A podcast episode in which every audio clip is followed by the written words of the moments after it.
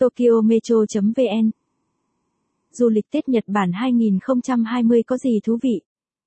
Nếu Tết Canh Tý này bạn chưa có dự định đi đâu để có nhiều khoảnh khắc bên gia đình, bạn có thể chọn đi du lịch Tết Nhật Bản hai không hai không đầy thú vị. Thời gian đó, cả đất nước mặt trời mọc được phủ một màu trắng tinh khiết với nhiều hoạt động độc đáo. Dưới đây là sáu điều để bạn có thể trải nghiệm nghỉ Tết ở Nhật Bản trọn vẹn nhất. một. Trượt tuyết. Đến Nhật Bản vào mùa đông, bạn đừng nên bỏ qua các địa điểm trượt tuyết ở Hokkaido và đỉnh núi Phú Sĩ để có một trải nghiệm thú vị. Các khu trượt tuyết nổi tiếng phải kể đến như Fujiten trên đỉnh núi Phú Sĩ hoặc các khu vực ở vùng Hokkaido. Khoảng thời gian từ tháng mười hai cho đến tháng ba năm sau, thời điểm các du khách đến Nhật Bản nhiều nhất để ngắm tuyết và trượt tuyết.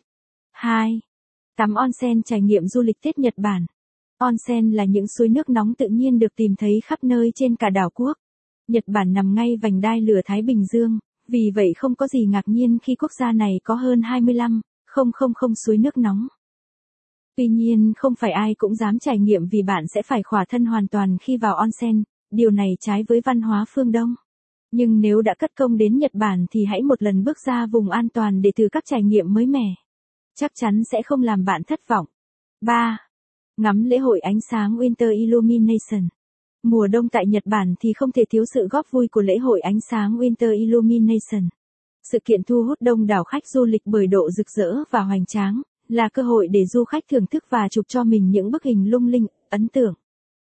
Các lễ hội ánh sáng nổi bật phải kể đến như Yebisu Garden Play, Bakara Eternal Light Tokyo, Koretta Illumination hai không một chín Tokyo, Namba Park Winter Illumination Hikari Tabi Osaka.